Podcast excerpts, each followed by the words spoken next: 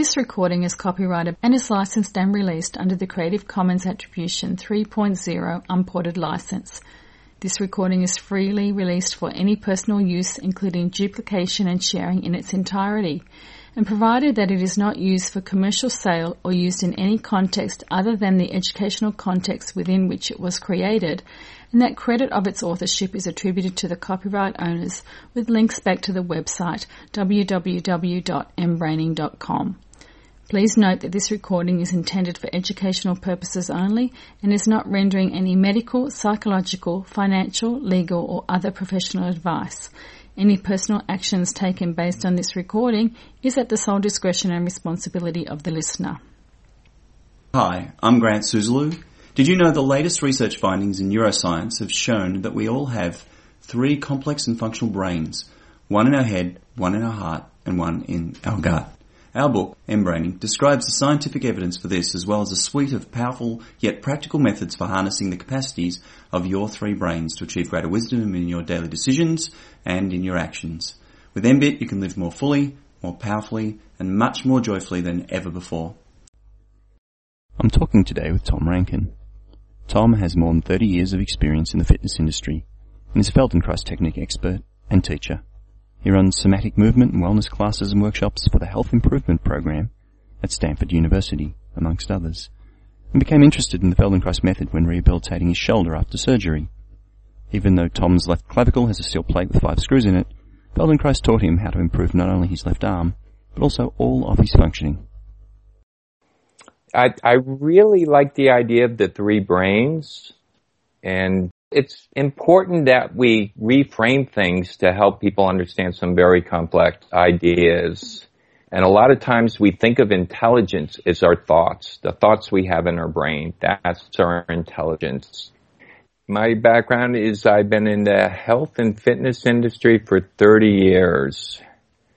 And what got me interested in the Feldenkrais method was actually a cycling accident, which left me in the hospital with a concussion and really a pretty smashed up clavicle. And I just went to this workshop to keep my wife company, and by the end of the day, my clavicle and left arm were moving better than they ever moved before, and that really got my attention. So I enrolled in the Feldenkrais training, and it's been really quite an adventure ever since. Yeah, it's an amazing story, and also a story that I think a lot of people who've gotten into Feldenkrais have experienced. That just like Moshe himself, when he developed it, it's based on some injury or limitation of movement that's occurred in their life, and they come to this. It's more than a movement practice, right? It's a attentional practice. It's a way of using, the neurophysiology to communicate. It's a way of using the whole mind-body intelligence to communicate optimal patterns of movement and wellnessing in the system. And it makes big shifts for people. I've been a fan of Feldenkrais work ever since I came across it, years ago. I've read all of Moshe's books, been on workshops, etc. I think it's really, really profound work personally, and I often quote some of the things that Feldenkrais would say because he had some really important distinctions and concepts. So so Tom, one of the reasons we're talking today is because I was really keen to explore the notions of what Feldenkrais has to say about that body intelligence. About given that from mBIT perspective, we know we've got a complex adaptive neural intelligence in the heart and another one in the gut that's got 500 million right. Neurons, like the size of a cat or dog's brain. So it's quite a huge intelligence at the gut level, and gut instinct, gut wisdom. And I know that Feldenkrais looks at the whole mind body nervous system. So there must be some really deep insights and practices that movements and processes that speak to heart and gut and the alignment of head, heart and gut. So I'm really keen to hear what you think of, the three-brain model and how it links up to what you know about Feldenkrais. Okay, great. If we look at movement, and it's really interesting because science is starting to look at the reason why the human brain developed to such a high degree is based on the complexity of our movements. Just being in this upright position gives us so many more varieties than any other animal. And if you look at an apprenticeship, you know, a horse is pretty much walking hours after being born. How long does it take for a baby, a human baby, to walk? We're talking years, years of apprenticeship of doing that. And the ability to learn to how to use all these advantages that we have, being in this upright posture, having the opposable thumbs, really has a lot to do with the complexities of the brains. And Feldenkrais has written that the primary function of our brain is really to guide these movements. If you think about it, if we can't move, survival is just very, very, very difficult. And he did choose movement because it's simple and easy to understand with language.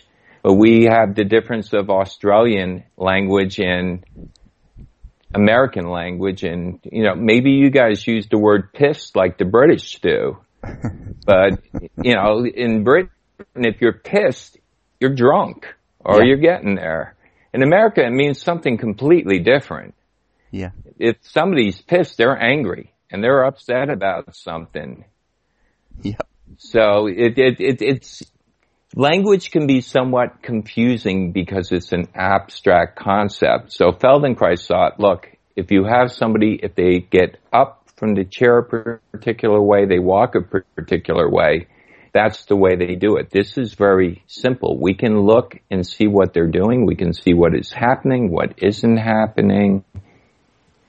And then we can help that person to come to realize that that's the beautiful thing being people. We have choices in our life. A lot of times we don't give ourselves choice because we're so ingrained in a habit. But once you realize you have a choice of how you can move or how you can choose to think, the world really starts to open up. Yes.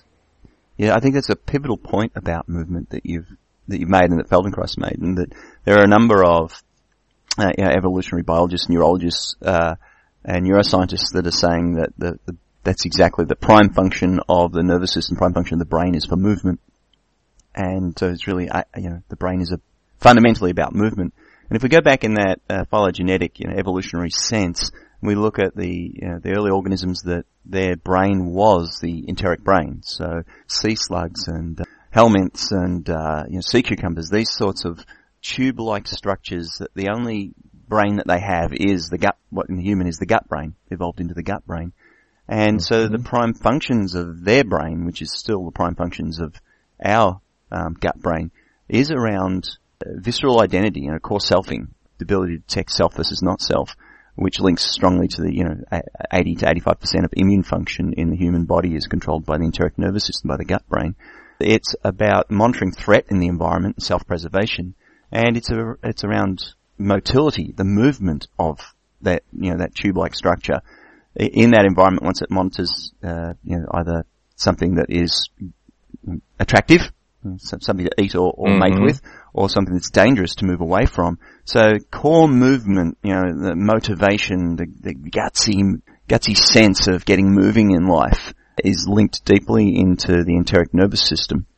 And there's some people who talk about the psoas muscles being linked into the enteric nervous system and being core muscles that literally set the tone for quality of movement in the human, and they're the links of the enteric nervous system or gut brain into those muscle groups. So I just I think you're spot on in that the aspect of movement and the communication of movement into the brains as a as a language, rather than words coming through the head brain with all of the abstractions. And you say a word in the US, like it happened to me when I was working in the US for a while. Went out with a group of my work colleagues, and they took me to the great Aussie steakhouse, or whatever it's called, the Outback Steakhouse. And it's supposed to be quintessential Aussie food. They thought I'd really love it, having been away from home for a while. And they brought out this thing called a bloomin' onion, and I looked at it and I went, oh my God, that's a buggered onion. You've really buggered that onion. And in Australia and England, to say something's buggered means you to be broken. has completely different meaning. To say pissed has a completely different meaning in the US. And the whole table of all my work colleagues stopped and looked at me as if I just, said something absolutely terrible and obnoxious, which from an Aussie perspective I hadn't. But from their perspective it was a real faux pas, right? So language with its abstractions and layers can be very challenging to get back to getting back to primary experience and the education of the nervous system into new ways of feeling, being, and doing. And I think that word "doing" is really appropriate, around motility, movement. So you were saying at the beginning of this interview that you love this three brain model. The distinctions there are brains in the heart and gut. Did you want to speak more about that? Oh yeah, definitely. Because really, we consider an action in all these parts, the heart, the brain, the guts, any action you care to take. And I'll put it in Feldenkraisese, and then we can kind of play with it a little bit to how it relates to the gut and the heart. Feldenkrais considered an action being made up of thinking, sensing, feeling, and movement. And if you think of that, those three brains are present in everything. If we're walking late in a graveyard at night and it's spooky, we're gonna feel the movement of the hair of the skins. Your hair standing up on end. You have that queasy feeling in your stomach. Your heart feels heavy, and then you're having the thoughts of, "Wow, I want to get out of this place quick."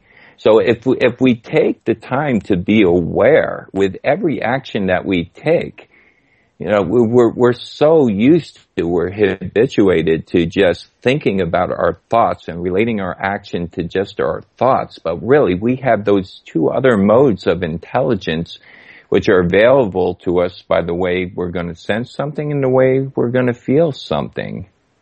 That combined with movement will really give us an idea of what's going on with this particular action we're doing. Yes, spot on.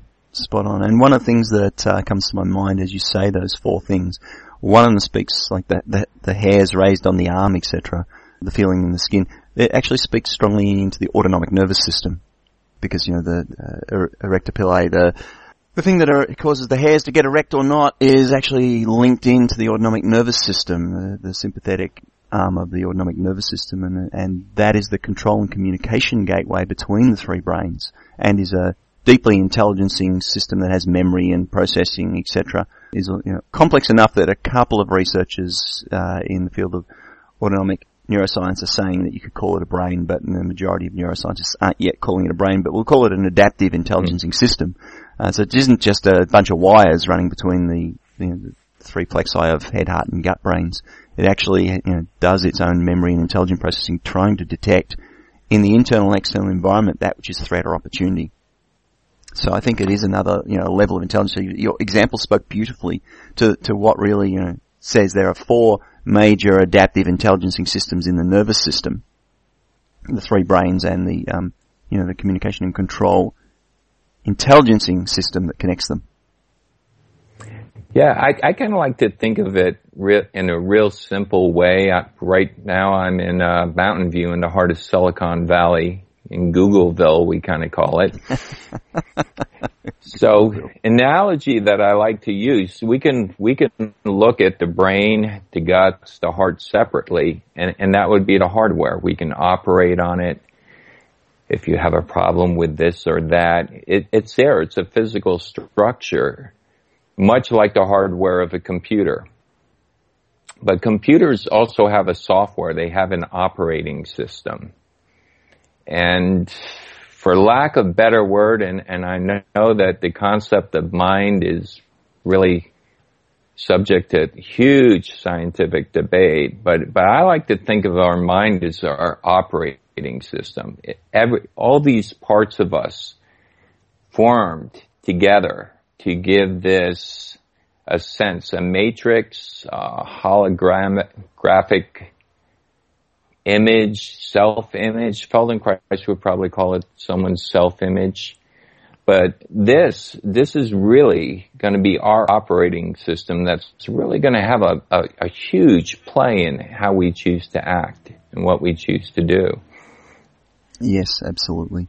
So, Tom, is there any movements, any ways of orienting, in the gravity field, using your neuromusculature system that Feldenkrais would say are germane to, say, the heart or germane to the gut? That if you want to educate your gut, say you've got a gut that's learnt to be very fearful through things that might have happened as a child, and it's led to qualities of movement in your life, and therefore all sorts of things to do with posture and, armoring and, ultimately thinking processes, all sorts of things that will go on in your life.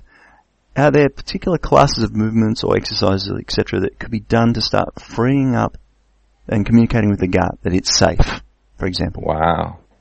And actually, there's something, and this is really, when you think of it, a really brave thing to do. And you have 250 strangers who have come to Amherst, Massachusetts to learn your method. And the first thing you do with them, it was a sucking lesson.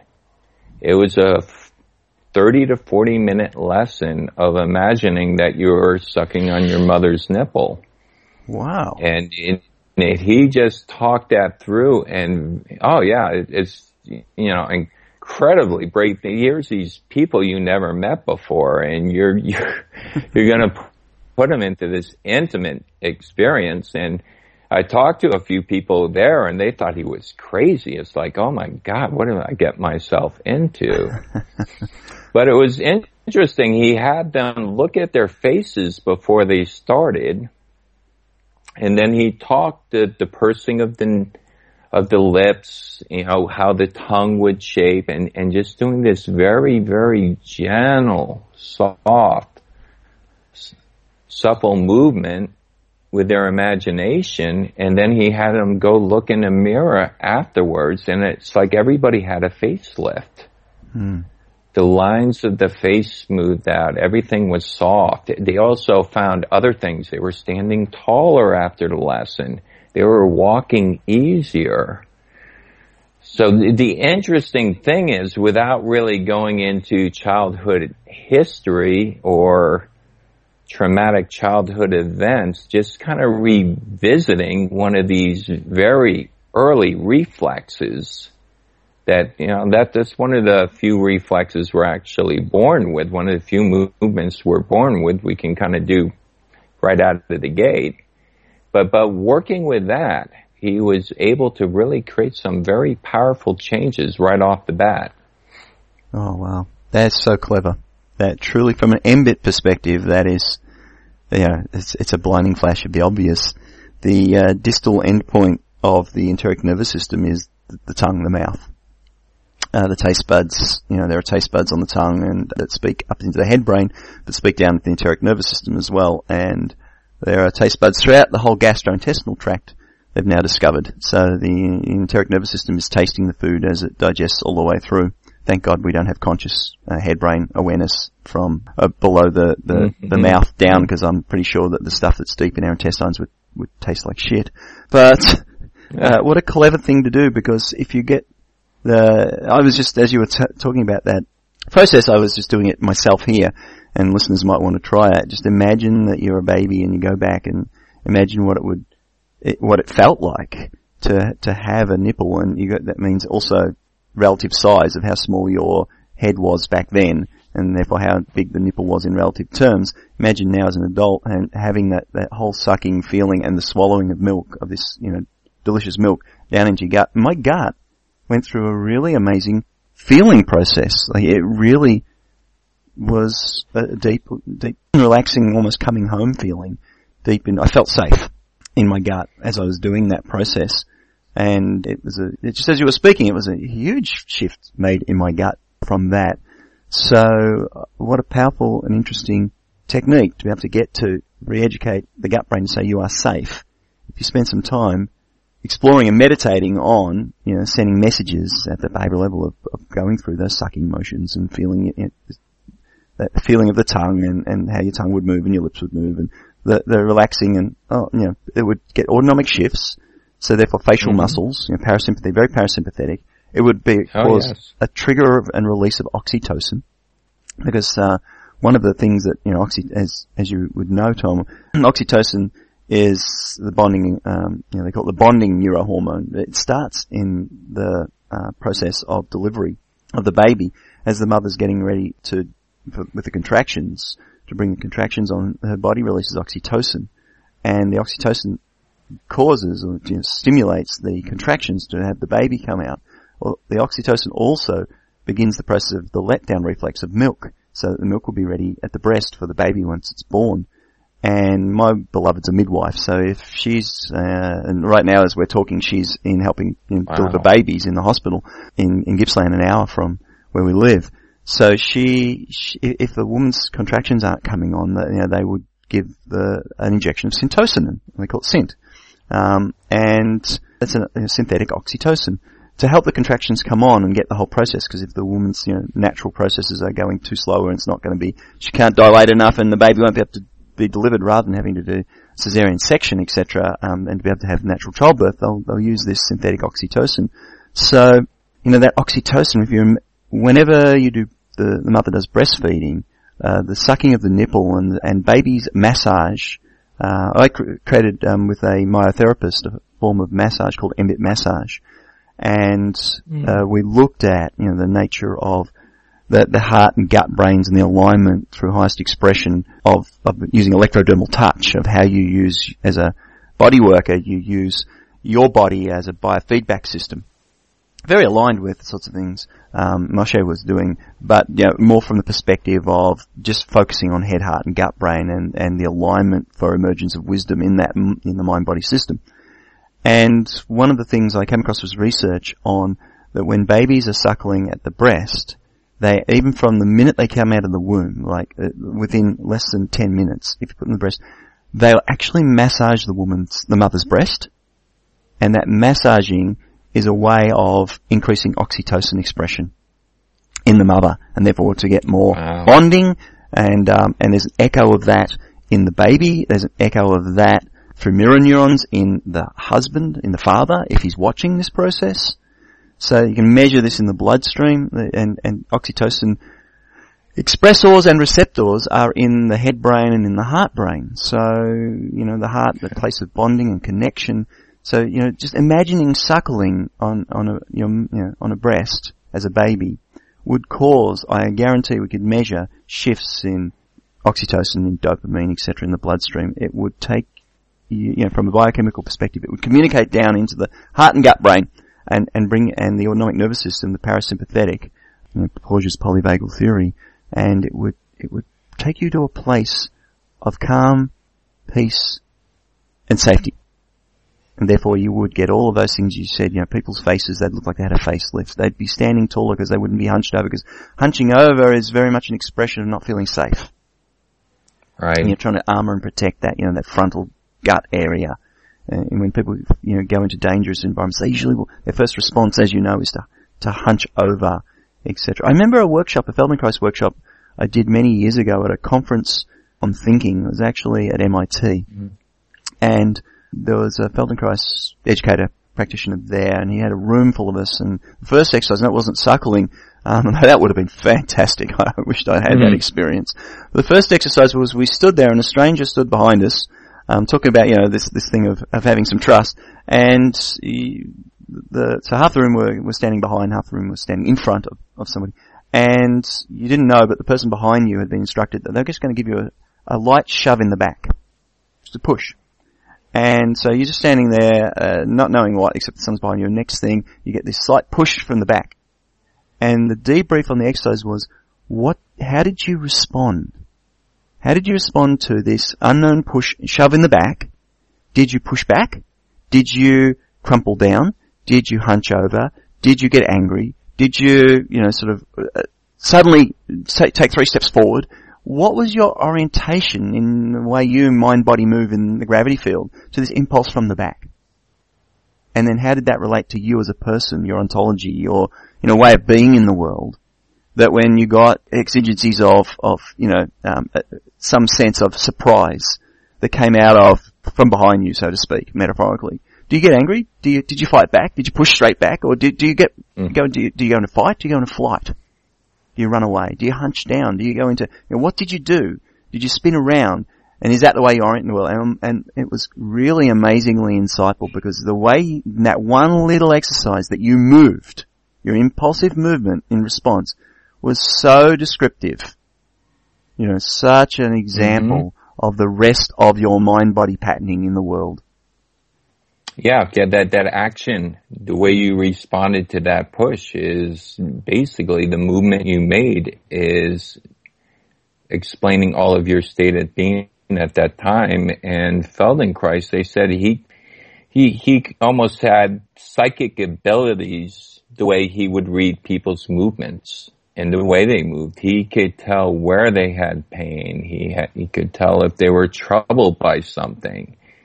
And it wasn't because he was reading their brain, he was reading their movements. He was reading the way they were carrying themselves, the way they were acting, and that was like an open window to their brain. Yeah. Calibration in NLP terms, we call it, you know, the ability to calibrate external physiology to work out what internal processing and internal stating people are doing. It's, you know, absolutely, and the more refined you are at it, the more it appears like magic that you can mind read stuff that is actually just communication. Yeah. As is one, the earliest person who worked with Feldenkrais was Mia Siegel, and she would say often, movement is your brain in action. That's your brain. Your movement is your brain. Your movement is your nervous system. It is your condition of how you are right now at this moment. The way you are moving is the way you are expressing yourself in this world. Yes, that's a beautiful distinction. And of course, from an mBIT perspective, we'd go movement is your brains. Don't know whether is works there, but movement is your brains in action, and the way they're expressing their way of beingness right now. And so what comes to me right at the moment in this, and it's obvious and it fits with what we teach in our mBIT coaching from the perspective of calibrating your client, is that the quality of your movement, of those characteristics of how you move and orient in the gravity field, is related head, heart and gut to their prime functions. So how you relate in terms of relational affect and connecting with others and values and emotions will be how your heart brain is relating in how it organizes the quality of your movement. You know, your movement, your actions are your head, heart and gut brains expressing themselves. So the heart brain will express emotions, etc., connection with others. And it will through gestures and movement. So when people are talking about love, they gesture to their heart. They don't gesture down to their gut. When they're talking about the core competencies of fearing and courage, they don't gesture to their heart, they gesture to their gut. When they're talking about and getting, you know, like if people get confused at a head-based level about logic or making meaning, and they're trying to make meaning of something, they'll put their hands to their head. This is embodied cognition, right? They'll scratch their head, they'll, you know, touch their forehead, they'll do all those sorts of things. They don't touch their gut when they're confused at the head level and they're trying to make meaning of something. They put their focus in their body at the head, heart, or gut and gesture to it. And so without them saying a word, you can tell which of their brains is got prime control at this point in time, or is 7 plus minus 2 of their focused, you know, conscious and unconscious attention. So in any movement there would be head, heart, gut components, and you'd be able to watch the quality of the body moving through that space to see head, heart, gut and autonomic nervous system. It's a beautiful insight. The other thing go on, you want to say something to that? Yeah, just to expand on that, because this is really a great point, and there's is the story of this woman who is just an amazing singer, and she was just having a lot of difficulties, and the therapist who was working with her discovered that she was singing a lot of really sad songs in her set. And when you see a great singer, they, you know, all of them is involved in what they're doing. Yeah. It's a lot of people think it's coming from the throat, but really you watch a an amazing singer perform, and you can feel it. You feel what they're doing with all of them. All of them is projecting into that song, and you know when somebody is totally into it and when they're just dialing it in. Yeah. You know, like you said, the heart, the gut are really into what they are doing. And what she decided she needed to do was just put her uplifting happy songs into her set. And it's amazing, just by changing the song she was singing and the way she was projecting those songs, a lot of her difficulties really cleared. Yeah. So Feldenkrais believed that our habits are based in movements. Mm-hmm. Our movements are the foundations that our habits rest on. And when you give yourself a choice to move, and really, that's what Feldenkrais is. It's helping people learn and know and create more choices so they aren't stuck in one habitual pattern. Mm. So when you have that ability to think you're stuck in traffic, usually when I would get stuck in traffic, I go ballistic. You know, that's the one thing that would push my button and make me go crazy. There was something about the feeling of getting stuck. And after doing all this Feldenkrais work, I realized I have a choice now. I can go ballistic. I can feel my stomach churn, and I can feel my heart beating faster and almost picturing myself like a caged animal in my car. Or what I can do is just take a moment to chill, maybe put some relaxing music on the radio, work on my breath, my breathing, slowing things down. And that for me was big, just realizing that I didn't have to put myself under a lot of stress and upset, that I did have a choice and I can look and I can experience this situation in a different way. Yeah. Yeah, beautiful. Absolutely. You can choose to do Zen driving versus get yourself upset driving. Well, after my recent speed ticket, I actually changed because yeah, that did it, you know, and yeah, that's contingencies are very possible to do it for me too. And I noticed how I habitually drive, and I was sitting up in the seat, I was grabbing the steering wheel tightly. Yeah. And I was like, let's go. Everybody move. You know, it's like the old George Carlin joke where he said, do you notice that you're the only one driving the right speed? All the other idiots are either driving too fast or too slow. Yeah, there's a comment on movement, right? And the flow of movement and how our own phenomenological experience of movement is the right one, even if it's creating, you know, all sorts of issues in our life. Well, and then I realized I had a choice. I can drive that way. I can drive the way I always drove, or I can just lean back in the seat a little bit. I can take a looser grip on the steering wheel. Yeah. I can be more aware of my speed, and then I can purposely put myself in the slow lane and what I found is life in general is much less stress once I stop rushing. And most of the time you're rushing and then you're sitting around waiting for something to start because you got there too early. Yeah, hurry up and wait. Yeah. It's something you've said in amongst, this last section of story of change. I was actually, wanting to speak to, which is the ideas of neuroplasticity. I think it's in Moshe's book, The Elusive Obvious, that he talks about that there's a saying that nothing is permanent in the nervous system except that thinking and belief makes it so. Yeah. Yeah, so. It's such a great quote, And it's amazing because you see it. You know, I love studying with Mia Siegel. She's been doing this work probably even longer than Moshe now. He's been at it so long. And you see that. You see the fear that people have when they come to her workshop. They've been told they couldn't move a certain way. They couldn't straighten their back or reach up. And it's just life-changing when she works with them and gets them to realize that it was just this belief they had. They just had such a strong belief that this particular movement was going to create much damage.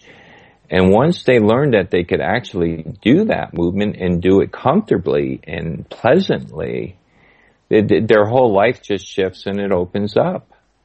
Yeah. Yeah. Yes, you are so right there. And it reminds me of an example of a case study we wrote about in our book, mBraining. There was a girl who'd been attacked as a young teenager and seriously damaged, serious spinal damage, stomped on, etc. And she was told that she'd never walk again. And after 6 to 12 months, she was a very determined young lady. She managed to get up out of bed and walk. But she'd been largely pain-filled every day since that accident. But she was absolutely determined she would walk and have a normal life. And to her credit, she did, but lived with pain every day. The exercise, she was told not to do a certain class of movements or exercises when she was, just recuperating by the doctors, because that could put her back into a wheelchair. And in the fullness of time with evidence-based medicine, there was a new class of exercise they'd found really helped with people with her sorts of condition and would probably help her stop being pain. She would become largely pain-free. And she really wanted to do these exercises, but she couldn't, because every time she tried to do the exercises, she would freeze up. Literally to the point where if she forced herself, then she was end up in bed for a whole day, sometimes 2 days, not able to move at all, like, literally back to being paraplegic. And when she really got to the point of trying to force herself to do these exercises, she would vomit before. Talk about, the gut-brain messages. And she tried psychology, she tried NLP, and she tried all sorts of techniques to get through this, because she looked at all the evidence. She was completely convinced that the science was there. She would be able to do these exercises safely. But there's the convincing the head brain of the science of it. You can read every scientific paper you want, but there's the convincing of the gut brain, which had this sort of learnt gut reaction around quality of movement in her life, that it was just not going to let her do that. And so, because she knew me and she knew I was working on mBIT, we did an integration, mBIT coaching, and so I used a thing called a kinesthetic interrupt to interrupt the blocking that was occurring. That literally there was this constricting of the muscle groups that are co-innervated between the head brain and the gut brain as a way of blocking. And the thing where people say they choke up, literally. The co-innervation of the esophagus, etc. The two brains communicate via these muscle groups that they co-innervate. And by opening that up, it allowed the message of the safety of this to get down to the gut brain. And when it got through, she fell on the floor, belly laughing and huge burping. Mm-hmm. It was like there was this gut release. And from that point on, she was able to do the exercises, and she's now living pain-free. But, beautiful story. Try as she could to force those things on, she had a gut-based belief, shall we call it? A gut response to those classes of movement in her life, and so she couldn't do them. Because, like you said, if there's a belief that you can't do something, then you won't. And if you armor as you do it and you tense up, it will be painful, but you find a way to do that movement with flow and ease, and the pain isn't there. And it's and therefore with neural plasticity you can get shift in the very nervous system that's that's been thinking this belief, holding a belief constant, and keeping circuits and their neuromuscular circuits. I mean, we this is a really good point that I believe you're making in what you've been saying, is that the nervous system isn't in isolation of the muscular system. It doesn't. They're not separate systems. We can, like you said, we can look at them like the computers, different computers in the internet. But it's one internet, If we take away one of the servers from the internet, we take away the Google servers, and we can't do a Google search anymore. But the internet's still there, So each of these separate components works together, and they work together. You take one away, and the whole function, like search function, disappears out of the internet if you take away the search servers. So the multiple brains work with the musculature. They're not isolated. You can't Yeah. Ever separate, cut them out and say, oh, we'll just work with the brains. You're working with the brains and musculature at the same time in this amazing loop.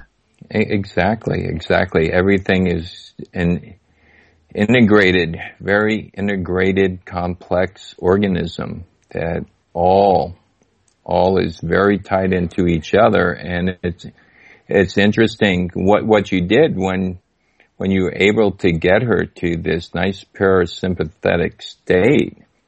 Feldenkrais believed that only true learning could occur in that state. As long as you're forcing and you're willing yourself to do something, your learning is going to be really temporary at best. Mm. That you and it's interesting. That's if we're working personally with people in the functional integration lessons, that's really the first thing is to just get the person's nervous system just to slow down and calm. And when you start to hear the gurgling, the stomach gurgling, that's I always tell people, don't worry about that. That's a good sign. You're making a nice shift. Mm-hmm. And once you get that person to that state, the real learning can occur, and they can really make some very profound changes in how they move. But as long as somebody's still in that sympathetic state, there's really not too much you can do. Really, the first thing is to always to get that change, to get some person in just a very calm place. Yeah, that's always rule number one in Feldenkrais. I think that's a great point. That's a really deep insight, that the quality of the learning is determined by the quality of the autonomic mode that the learning's done in. It's very much the case we saw in our modelling work with the multiple brains, that wisdom only emerged, from that coherent place when there was a balance between parasympathetic and sympathetic, when it was in that nicely coherent place, the calm spot, the flow state. From those points, the multiple brains would be most adaptive, and the competencies they would exhibit are the ones that, you talk about, if you see when you liberate the human spirit, when the human truly comes alive, it's in that sort of a mode. Not overly parasympathetic, where it's more shut down and almost depressed, and not overly sympathetic, where it's too excited and too in fight and flight, but in that beautiful middle place, and that's where wisdom could emerge. And if you want to do deep learnings that can shift, that plasticity that can shift at that level of who you are and your human becoming, then you need to be in that safe place, in that zone, in that flow state, to get the wisest learnings and the most optimal adaptive response to the learning. So I think it's a really important insight that we as educators could learn, that we don't want to put our learners into places where their sympathetic kicks in and their fight and flight, and we don't want them to be downregulated and shut down because they feel over parasympathetic, almost gone depressed in the learning. If there's any of those responses, we haven't brought them alive first, then, and that I'm thinking, from what we've been talking about, that would be through simple movements. You could get people to come to that place of calmness. And in mBIT, of course, we start with breathing, because breathing is a huge, leverage shifter in the gateways of the autonomic nervous system. So there would be other things you could do in terms of quality of movement in the room as educators to get people in the most adaptive place. You got any thoughts on that? Yeah, and actually, talking about Mia Siegel again, and her organization is called Mind Body Studies, and really they teach the Feldenkrais work better than anybody else. They really because you're speaking of some of the complexity about this method. It really can work in a very complex way, but the beauty is, and the beauty of what Moshe did is, how do you realize this in the world, in the concrete world, in a simple way that people can do? Mm. And that lesson we talked about earlier is just one easy way. A lot of complex things are are going on that people may or may not understand, but the important thing is here's something that they can do in 20 to 30 minutes with easy to understand language that a 5-year-old can understand that's going to create a profound change in their life. And this interesting thing, the way the lessons are set up, and they have 3 words: move, learn, know. And I got my MBS t-shirt on, and that's on the back of my t-shirt, but it's more than just moving. It's moving with awareness. We need to be aware of how we are moving. And the way you use your awareness is by learning by differences. So in a Feldenkrais lesson, we're asking questions. We're, you know, if we're doing the lesson that we talked about earlier, and you mentioned breath. So when you purse your lips, when your lips make that O shape, did you tend to breathe in or did you tend to breathe out? And that, by asking those questions, you're shaping the person's awareness. You're helping them become more aware of various aspects of themselves. And there's so many different ways we can play with that. You know, as you're breathing in, does your stomach go in or does your stomach go out? And we can just play with all these little different aspects of the breath. And wherever you're shifting your awareness, well, with the neuroplasticity, those parts of your brain are really, really lighting up.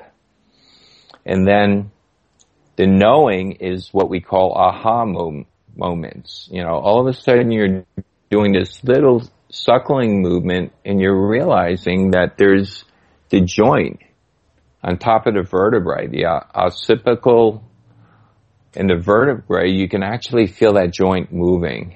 And you're getting this little extension in the head in a place that you didn't even know you can extend. So all these little different points are really lighting up.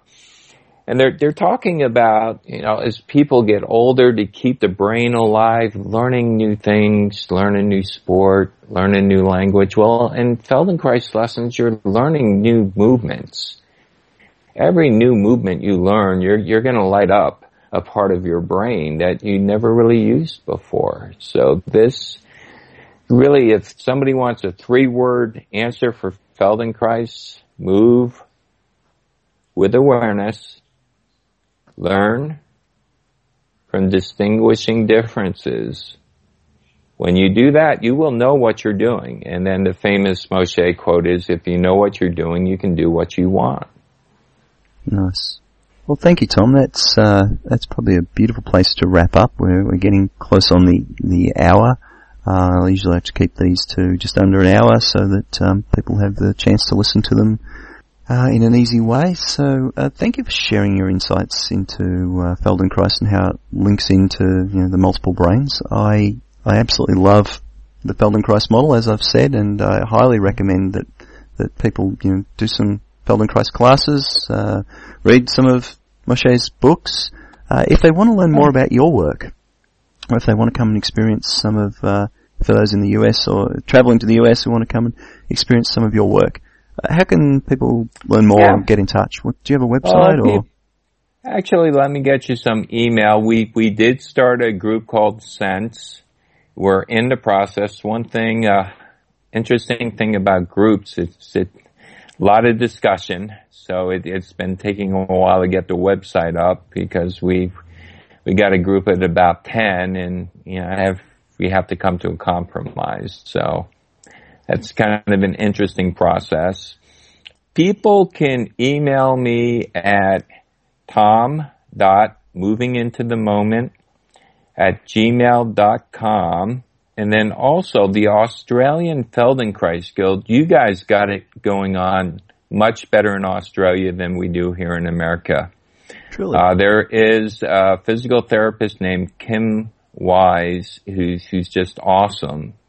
Yeah, I've actually spoken to Kim. Oh, beautiful. Yeah, beautiful. Yeah. We had a couple of phone calls. There's someone else in one of my interviews recommended I connect with another movement practitioner over in the US. Yeah. Well, it's great because we all learn from different people. And I love the somatic idea of it. I love the integrating of all of ourselves into it. Other people are taking it from more of a physical therapy or rehab perspective.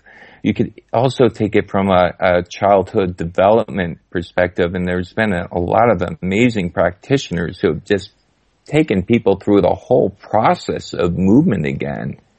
Wow. It's kind of rebooting your movement childhood and had great responses with that. So there's so many different ways this work can go.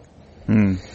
Mm. And also powerful to educate those, non-verbal brains, those non-verbal intelligences in the mind-body system of heart, gut, autonomic nervous system. The language of those are primarily movement and, patterns of movement. And Grant, I want to thank you because the way you were talking about the suckling lesson was just beautiful. You brought so many other ideas to me that, I never really thought that deeply about it before. I thought of it more in just, early childhood developmental kind of way and just bringing it into all these other aspects of ourselves. I'm going to have to teach that lesson. So yeah. Awesome. I always kind of you have to take that lesson, MP3 it, man, and we'll share it with the audience. Yeah. I'd love to experience it. Okay, yeah, I'll do that then. I got a group of experienced people in one of my classes, and that may be the group of people to do it with. Awesome. Well, thank you for saying that, Tom. I appreciate it. I was just echoing from the mBIT Insight perspective what you were saying. It just it connected a whole heap of dots up for me when you said it. I'm going, oh my goodness, what a profound technique and a profound insight. I hadn't thought about it. And funnily enough, since throughout the rest of this interview, I've been practicing doing exactly that. And every time I do that suckling movement, etc., in my mind's eye body, my body's eye, it has felt amazing at the gut level.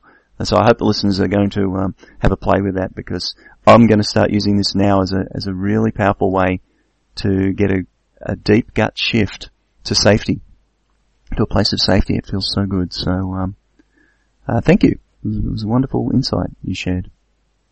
Well, thank you. That's, I love learning new things, and I learned a lot of new things today, and I just had a great time. So really, thank you. Thank you for making me a little smarter and having me on. It's a pleasure, Tom. Thank you for your willingness to come and share your insights and knowledge and skills with us. It's so important, and there's so many modalities out there that some of the mBIT coaches may or may not be aware of or might have known about. Like, I knew about Feldenkrais from years before, got interested in it initially through the field of NLP, and some of the other NLPers were into Feldenkrais. So I started studying it and going to groups and doing the movements.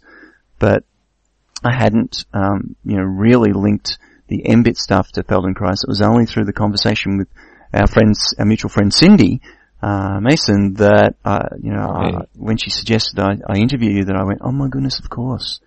Whilst I quote the stuff that Moshe says, like around neuroplasticity, the ideas of nothing being fixed in the nervous system, I hadn't necessarily really made those deeper connections of how Feldenkrais speaks to the head, heart, gut level. So I really, I encourage that people listening to this MP3 to go and explore Feldenkrais technique, to, and other allied body movement techniques like Alexander technique, etc.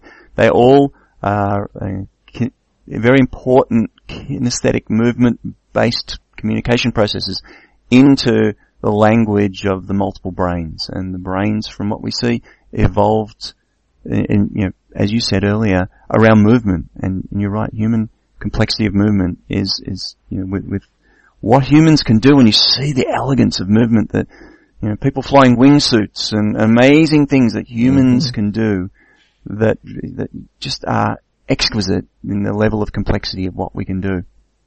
And yet most of us go through habits and patterns in our lives that are probably fixed action patterns that lead to a lot of the challenges we give ourselves that are at a psycho-emotional level. So yeah, important. Yeah, yep. It's pretty awesome. Just one more thing to mention. One of my former teachers, Mark Reese, who unfortunately has passed on, his biography of Feldenkrais is finally out. That's called Moshe Feldenkrais, A Life in Movement, and you can get that at Feldenkrais Resources. And it's, if you're interested in Feldenkrais, it will tell you exactly how he created this method through his many experiences of judo, his work in physics, his time with Alexander. It's really all in there. It's a beautiful book, and anybody interested in Feldenkrais is just going to love to read it. And again, you can get that at Feldenkrais Resources. Excellent. I'll put a link to that on the webpage that this interview will go up on, and so that people can find it easily. And I'll grab a copy myself, because I am certainly interested in understanding, you know, going back to almost like to step into the mind-body learning shoes of Moshe and figure out how he came to be able to create what he's created. Yeah. It's profound. It's a fun read, and it really covers everything. It's not your usual biography. It's about the man, but it's more about the creation of his method and all the various aspects of his learning that went in to create this method. It will be fun. You'll have a good time with it. Awesome. I'll look forward to it. I'll jump on and order that now. Well, thank you once again, Tom. Really, really appreciate your time today, and we'll look forward to another chat, another interview in the future. Well, I had a great time. Thanks a bunch, and keep up the work you're doing. It's just great information, and it's wonderful that people all over the world are going to have access to it. Yeah, thank you. It's really about bringing more wisdom to the planet, we hope, into people's lives. So, more choice, more wisdom. So there you go. Thank you.